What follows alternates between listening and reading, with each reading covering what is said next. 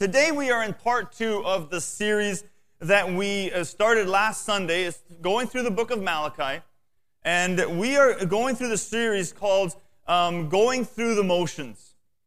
And, and what our focus is in this series is we're going to look at a number of different areas of our lives. We're going to look at some different areas of the church.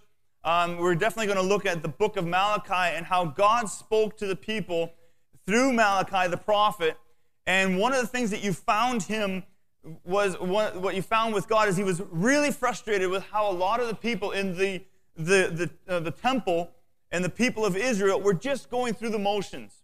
And last week we looked at, you know, when it came to their worship, they, they went to the temple, they, they offered their sacrifices, they, they would do those things, but they just went through the motions. There, there wasn't this reverence. They, they made their sacrifices, they offered their sacrifices, but they didn't do it with reverence.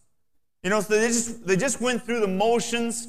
They um, simply, you know, did the things that they needed to do, but they sort of offered God their leftovers.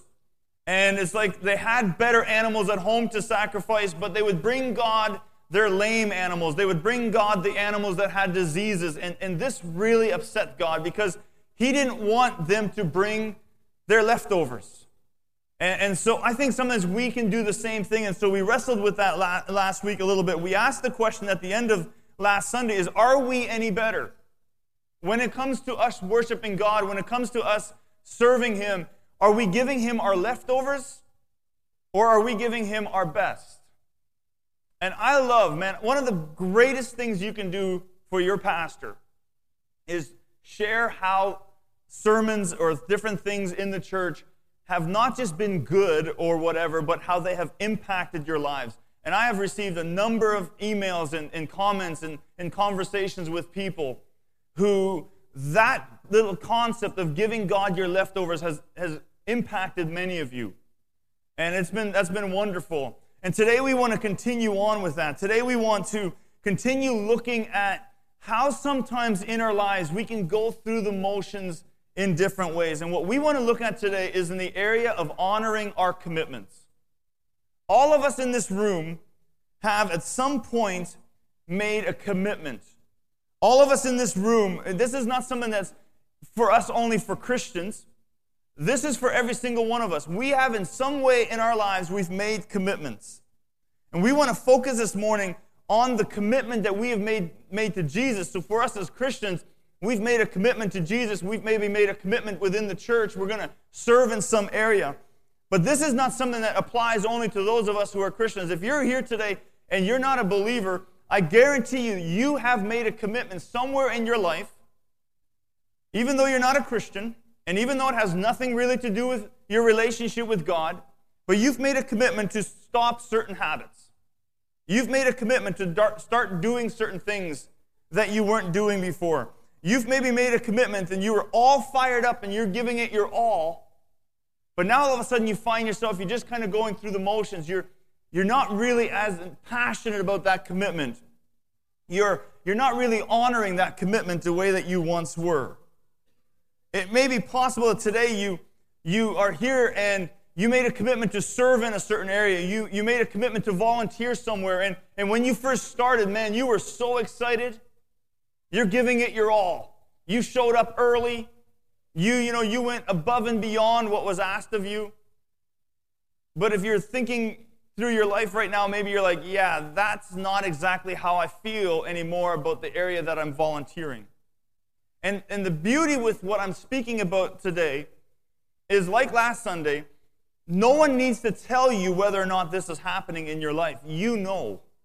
No one needs to tell you that you're just going through the motions in your worship or you're just going through the motions uh, and when it comes to serving or, or whatever, whatever it may be.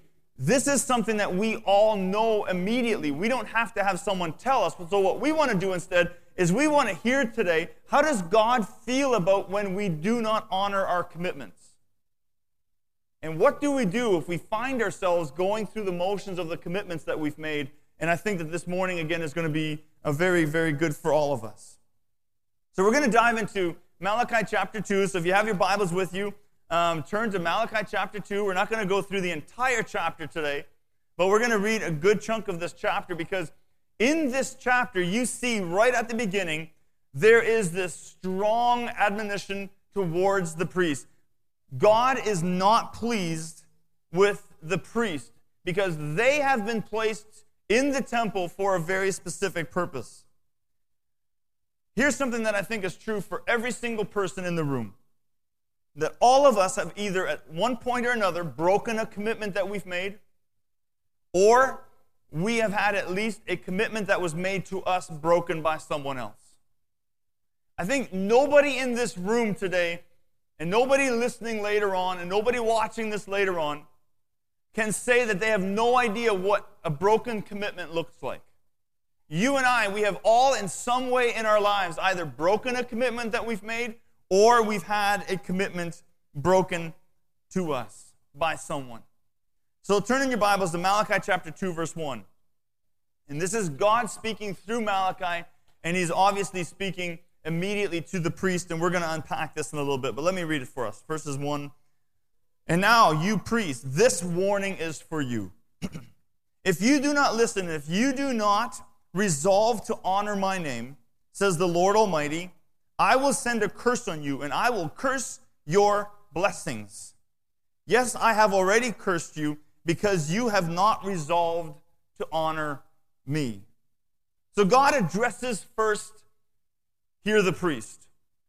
And Clearly, God is not too pleased with these guys because these priests had made a commitment. And now they are not honoring that commitment. So let's ask the question for a bit who are these, these priests? Now, we could spend a long time looking at that and explaining all of that, but let me just give you a very, very basic um, definition or outlook on who these priests are. The priests were the ones who served in the temple to help the people with their sacrifice, to help the people perform their sacrifices and the rituals and the act, and they acted as mediators between man and God. So you would come and you would bring your sacrifice to the temple, and the priest would take your sacrifice and they would um, help you in this act of worship through sacrifice and, and atonement for sin and, and dif- different sacrifices that you were to make. This means that they were responsible for offering the divine appointed sacrifices to God, for, uh, for executing the different procedures and ceremonies leading to the worship of God, and for being representatives between God and man. The priests were there to lead the people spiritually. In a way, you could say they were your church staff members. They were there as your church volunteers, as, as the people, in a sense, who were placed in a special place of authority to make sure that when the people came, that they were worshiping God and that they were going through what God wanted them to do. And clearly, God is not happy with these priests, excuse me, with these priests in how they are fulfilling the commitment that they had made. So let's keep reading.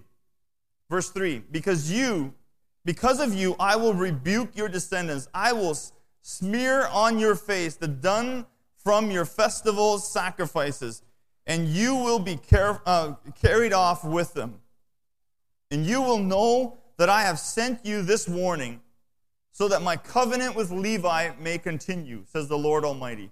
My covenant was with him, a covenant of life and peace, and I gave them to him. This called for reverence, and he revered me and and stood in awe of my name. True instruction was in his mouth, and nothing false was found on his lips. He walked with me in peace and uprightness, and turned many from sin. When he mentions Levi here, he's, he's reminding them of the priests, where the priests came from. They came from the tribe of Levi. This was the tribe where Aaron was from, the first priest. He was appointed as priest in the, in the wilderness when he was traveling with Moses and leading the people out of Israel. And God is now reminding these priests of how important their place is. He gives them a picture of what a true priest's duties are. This is someone who gives true instruction, someone who says nothing false, someone who walked in peace and uprightness and turned people from their sin. This was the role of the priest. This was the commitment that the priest had made. They were there to guide the people who came to worship and who were seeking God. This was their commitment. This wasn't something that they hadn't signed up to. They knew as priests what they had committed themselves to. But now, here they are, not honoring the commitment that they've made. And the people of Israel are following in their path. See, the people of Judah, with the priests leading the way, had failed to keep their covenant agreement with God. They treated God with disrespect. They dishonored his name. They treated the sacred, sacred things as common. They turned away from God's law, disobeying his commandments. And this warning is clear. Failing to honor your commitment will damage your personal testimony, impact your success in life, and strain your relationship with God. Now, on the flip side, when a person honors their commitment, they will follow through on what they've committed to. And they will be true to their word regardless of the circumstances. These priests have long abandoned their commitment, and it is having a very negative impact, not only on them, but also on the people. The priests failed in their responsibility to teach God's law. The priest, in turn, failed to revere God, to receive his word, to live differently than those of other people or non believing neighbors, non believing um, um, other, other people groups. And the result was that they disregard for God was a, was a, concern even in their marriages. Five times in the book of Malachi, chapter 2, the word faithless is used. Sometimes this is translated as breaking faith or, or uh, to deal treacherously. Simply speaking, they did not honor their commitment. They, they failed to keep their promise and they broke their vows. The word faithless here uh, has the idea of uh, pillaging something, intended to remain protected, and is tied very closely to another word that is used in this, in this section is the word covenant. So there's constant use between the word faithless and the word covenant. A covenant was a solemn and a binding a mutual agreement between two parties. When one party failed to fulfill his covenantal obligation, the, the covenant was now broken. And so now the other person was no longer obligated to keep their part of the bargain. And that's a little bit where God is saying now, because you have broken your covenant, because you have broken your commitment, I'm no longer obligated to keep mine. So let's keep reading because the, the, the, warning continues on in verse 7. For the lips of the priest ought to preserve knowledge, because he is a messenger of the Lord Almighty, and people are instruct and people seek instruction from his mouth. But you have turned from your from the way, and your teachings have caused many to stumble. You have violated the covenant with Levi, says the Lord Almighty. So I have caused you to be uh, despised and humiliated before all the people, because you have not followed my ways, but have shown partiality in matters of the law. In verse 7, he again reminds them of what they ought to be doing. They are to preserve, to be messengers, to give instructions, but instead, they have not kept their commitment. They have not honored their commitment, are now a stumbling block for the people. In verse 7, 15, you will read this. He says, He tells the people to be on your guard and do not be unfaithful to the wife of your youth. He uses the words guard or uh, guard here, which means to hedge with thorns or to protect by attending to. Now, obviously, uh, Malachi is speaking here, or God is speaking here of marriage, but the principle also applies to their commitments. When we make a commitment like the priest did, we are to hedge it with thorns. We are to make sure that it is attended to, that it is protected, that it is something that we don't just go and make and then break within minutes because we don't really honor or we don't strive to protect the commitment that we've made.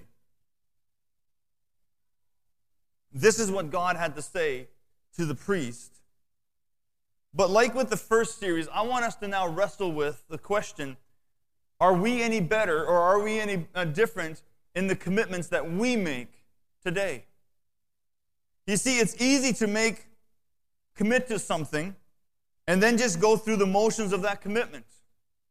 You may say yes to serving, but then after a while, you're not so happy about serving. And so, yes, you said yes to serving, and, and now you're serving, but come on, you know when you're just kind of going through the motions, you're like, okay, you know what? I signed up for this for two years. I got two, you know, one year left to go, and so I'll go and I'll get it done and I will finish my commitment. I'll do my two years. But if you're really honest with yourself, when you're there, you're not, you're not fully engaged. And this is what the priests were doing. They, they were doing their job. They were helping people sacrifice. They were accepting offerings, but but they had, they had no longer honored their commitment in the sense that they were concerned about what kind of sacrifices people were giving. And so they were accepting sacrifices, but people were bringing diseased animals. Now, if a priest was really honoring his commitment, he would have looked at those people and said, You can't bring those kind of sacrifices. So you, there's a way that we can still honor our commitment, but here's something I want you to understand.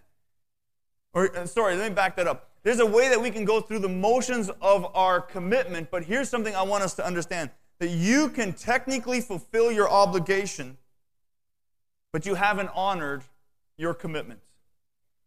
You can technically fulfill your obligation, but you haven't honored your commitment. And I think that this is where these priests were. They were fulfilling their obligation, they were doing what they were supposed to do in the sense of technically they were going through with it, but they were not honoring their commitment in the sense of taking to heart what they had said yes to doing. So, again, the question is are we any better? What do you do when you find yourself going through the motions of the commitment that you've made? How do you break out of that cycle? What do you do today if you find yourself like these priests? You know, you're, you're going through the motions, you're, you're just doing technically, you're just going, fulfilling your obligations, but, but you're not really honoring your commitment. You signed up to work somewhere, and you were excited when you got the job, and your boss gave you a role, and he's like, Here's what I want you to do, and, and you're like, Okay, I'm on it and you you started off strong. But now maybe you haven't moved up in the company quite like you wanted and but the truth is your responsibility is still the same. And if you're not careful, what you find yourself doing is you, you find yourself fulfilling your obligation, but you're not honoring your commitment. Maybe you're an employer. You made a commitment to your employees. Are you filling your obligation or are you committing, honoring your commitment? And I think this is something that, that we find here. God is frustrated with the priests because their hearts are not where it should be. They were, you only honor your commitments with your heart. You can remove your heart from what you're doing and you can get the job done. But God's looking at these people and saying, Do you not remember the commitment that you've made? Do you not remember the, the incredible honor of what you have, the role, the responsibility that you have to the people? So, what do you do when you find yourself going through the motions? I'll tell you what I see most people do. Most people, when they cannot honor their commitments, they take on more. Is this true for some of you? You struggle to keep up with something, and so you feel guilty, and you're like, oh man, I was going to do this, and so oh, I can't really do that, and oh, I wish I didn't have to do that anymore. And so then you're like, you know what, I'm going to I'm going to sign on to this as well. And then you, you, you find yourself involved in something else, and at first it kind of gives you some new life because it's something new and it's something different, and, and so you're like, okay, this is the fix. But then after a while, you find yourself you're just going through the motions of that as well. And what I find so often is people just jump from one commitment to the other and they just add more and more and more. And all of a sudden they're sitting there and they're like, I can't keep up with any of this stuff. So, what do you do when you find yourself just going through the motions of the commitments that you've made? I think the answer is so simple, just like last week, that I think very often we just we think it's got to be something more profound. And, and maybe when I share it with you, you're going to be like, man, Pastor, you should have maybe studied it a little bit harder. But here's, here's the answer, I think. To break out of the cycle of going through the motions, to really honor your commitment, you have to see the big picture. I think that when we open our eyes to see the big picture, I think it's going to help us honor our commitments. When we never stop to see the big picture of how our commitment may impact something far greater than just ourselves, it's simple then to just focus on ourselves, to look at only what we're doing, to see only what we're doing. And after a while, when we only see what we are responsible for and only see what we've committed to, when we kind of lose energy. And after a while, we're like, ah, you know, who cares? I'm not really getting anything out of this. But when we see the bigger picture, I think that's going to help us to break out of that cycle. Now, I want to be very careful here, but isn't this what Jesus did? Jesus is in the Garden of Gethsemane, and he's, going, he's about to be arrested. But he never lost sight of the big picture. And so he prayed and he said, God, if there is another way, take this cup from me. But not my will, but yours be done. See, Jesus never lost sight of the big picture. Now, here again, I want to be careful. But what would have happened had Jesus also only focused on himself? And he would have only looked at his suffering. He would have only looked at the, pers- the, the severe um, trials that he was about to go through, that he was going to take on the sin of humanity. And he would have only focused on himself. Well, I don't even want to talk that way because he didn't. But Jesus himself saw the big picture. He saw what he was doing, he saw the will of the Father. And because he never lost sight of the big picture, he followed through. You see, you're a leader here today. You're a small group leader or you're a youth leader. And a lot of our children's people are in the basement right now working with kids, but let's just say you're a youth leader and you've got this kid in your youth group, and he is driving you absolutely insane. And there are days, if it, murder wasn't against the law, you would maybe have murdered this kid.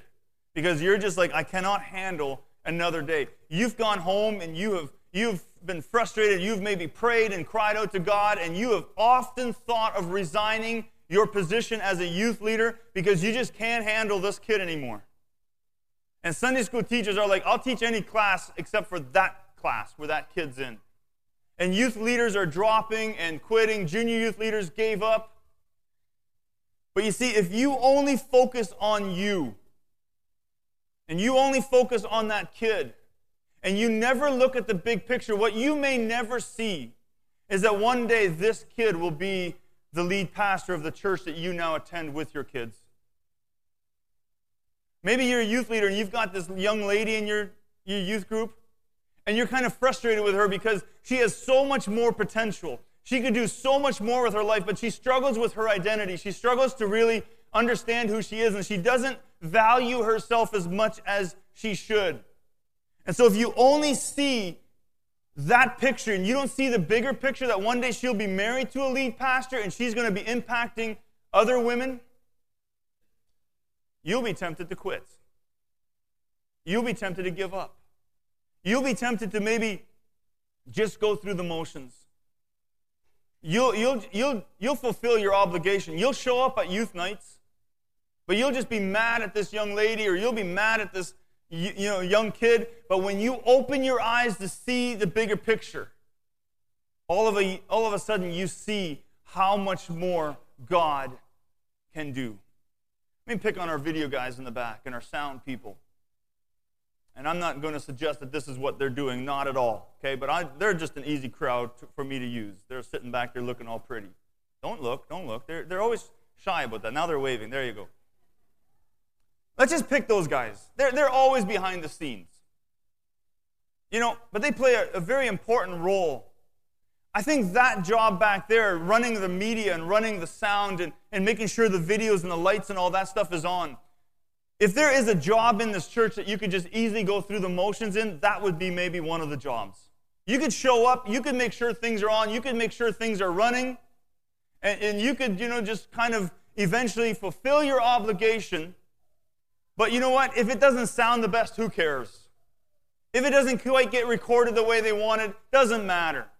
As long as it's on, as long as people are happy. And you could just go through the motions. Again, I am not suggesting that they are doing this. So I don't want any emails saying that was so rude that you pointed them out. That's not what I'm doing. I know them all well. But you see, imagine if those people in the back there would only see their part. Do you begin to see how easy it would be just to go through the motions? But what if they would see the big picture? What if they would see that in 2014, the three months that we started doing video presentations on our Vimeo account and on our website, that 24 different countries have been watching these videos? That over around close to 2,000 people have watched the videos, the videos alone of what we are making in this church, in the sermons. So it's recording right now. So let me just give a shout out to some of the places that are going to watch this later. We got China, we have Sweden, we have Israel, we have Belize, we have Brazil, Bolivia, France. I wish I could say something to you in French, but it would come out all wrong. We have Germany and a number of other countries. All of them watching the stuff that happens in here. That's in three months in 2014. I trust that what you're hearing me today is speaking to your commitment, the commitment that you've made. And maybe it's not in the church, maybe it's somewhere else. And maybe, like these priests, you're finding yourself just going through the motions of that commitment. You're, you're, yeah, you're fulfilling your obligation, but you know you're not really honoring your commitment. I want to challenge you today to see the bigger picture.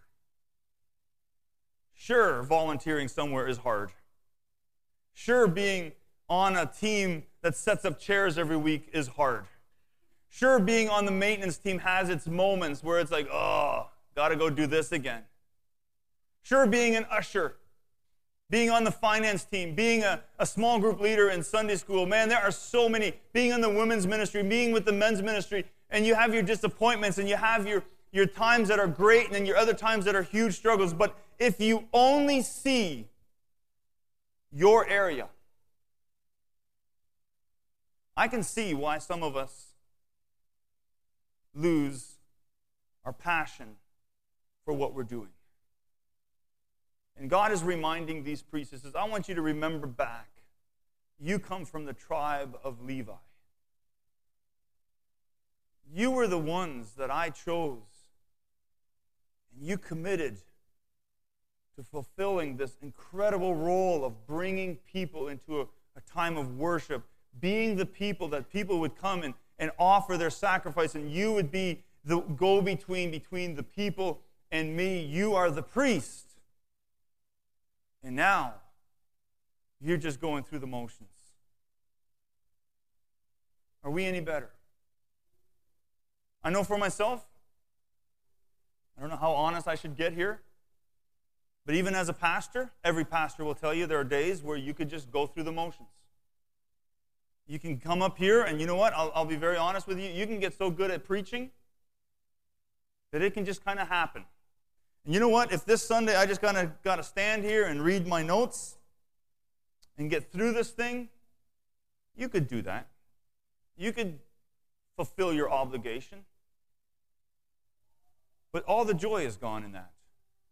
But I think that when you open your eyes and you see the way that God is using you in that area, I trust that no matter what area you have committed yourself to, no matter what area of service or no matter what commitment that you have made, I trust that as you see the big picture and you see what God is doing and how you are part of what He's doing, that it will give you a new desire to not only fulfill your obligation, but to truly honor your commitments. Let's pray. Maybe some of you right now, is have your heads bowed, maybe this is something you need to just spend a little bit of time with God on.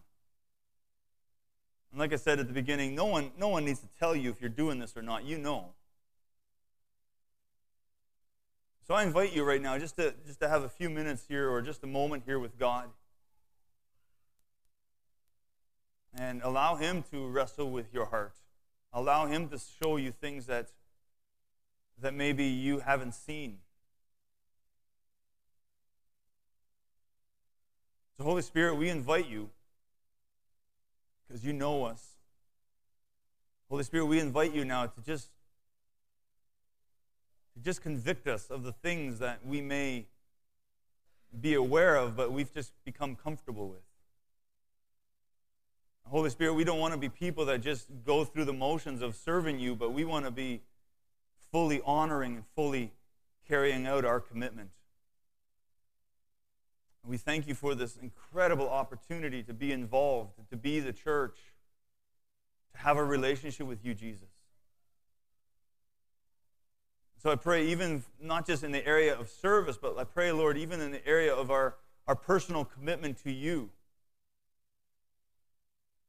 I pray that we wouldn't just go through that without honoring, fully honoring the commitment to take up our cross daily and follow you. So, Lord, we just commit ourselves to you again and we thank you. We thank you that you speak to us. And I pray that you would draw us in to that place where we would see all that you are doing around the world. And how beautiful it is that we can have a part in that. And that, that would then cause us to fully commit, to fully honor what you have called us to do. In Jesus' name I pray.